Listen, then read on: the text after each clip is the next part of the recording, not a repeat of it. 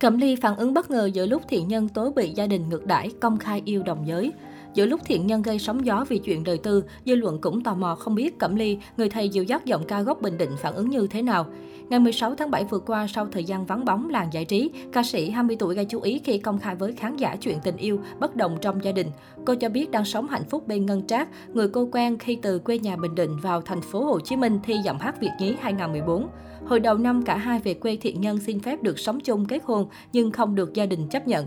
Sau khi quán quân Giọng hát Việt Nhí hai không một bốn có buổi livestream trên trang cá nhân, phía gia đình Thiện Nhân cũng đã tổ chức gặp gỡ truyền thông vào chiều mười bảy tháng bảy để làm rõ những tranh cãi vừa qua. Buổi gặp mặt có mẹ ruột của Thiện Nhân là bà Hồ Thiện Tân năm mươi hai tuổi cùng anh trai Nguyễn Thanh Cầm ba mươi mốt tuổi và chị gái Nguyễn Thị Bích Lê hai mươi bảy tuổi.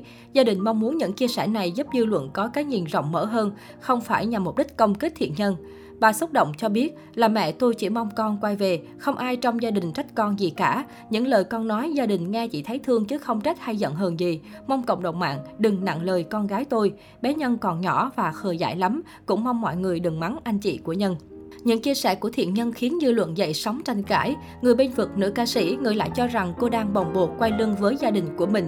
Giữa tình hình đó, công chúng cũng tò mò không biết Cẩm Ly phản ứng như thế nào. Cô là người thầy dìu dắt Thiện Nhân. Giọng ca "Em sẽ là người ra đi" và ông xã từng gợi ý gia đình học trò đưa cô bé vào thành phố Hồ Chí Minh để học và phát triển sự nghiệp ca nhạc. Trong lúc học trò cưng Thiện Nhân gây sóng gió, Cẩm Ly không hề lên tiếng hay bày tỏ quan điểm về sự việc. Thay vào đó, fanpage của nữ ca sĩ lại có bài đăng mới sau một tuần im ắng. Chỉ có điều bài đăng chỉ là chia sẻ lại phần trình diễn của Cẩm Ly. Trong khi đó, chia sẻ với Vietnamnet, nhạc sĩ Minh Vy, chồng Cẩm Ly cho biết gia đình anh biết đến ồn ào mà Thiện Nhân đang vướng phải. Tuy nhiên, họ từ chối bình luận thêm vì đó là chuyện cá nhân của gia đình học trò.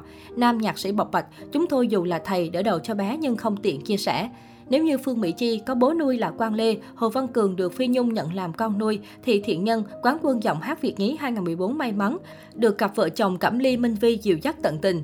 Những ngày qua, khi lùm xùm giữa Phi Nhung và Hồ Văn Cường gây bão mạng xã hội, netizen cũng tìm hiểu thêm về mối quan hệ hiện tại giữa Phương Mỹ Chi, bố nuôi Quang Lê hay mới nhất là Thiện Nhân và cô giáo Cẩm Ly. Lúc đăng quang, ca sĩ Nhí đến từ Bình Định chỉ mới là một cô bé mười hai tuổi ngây thơ non nớt, với vẻ ngoài đáng yêu mẫm mỉm, nhưng giọng hát thì vô cùng nội lực và tình cảm.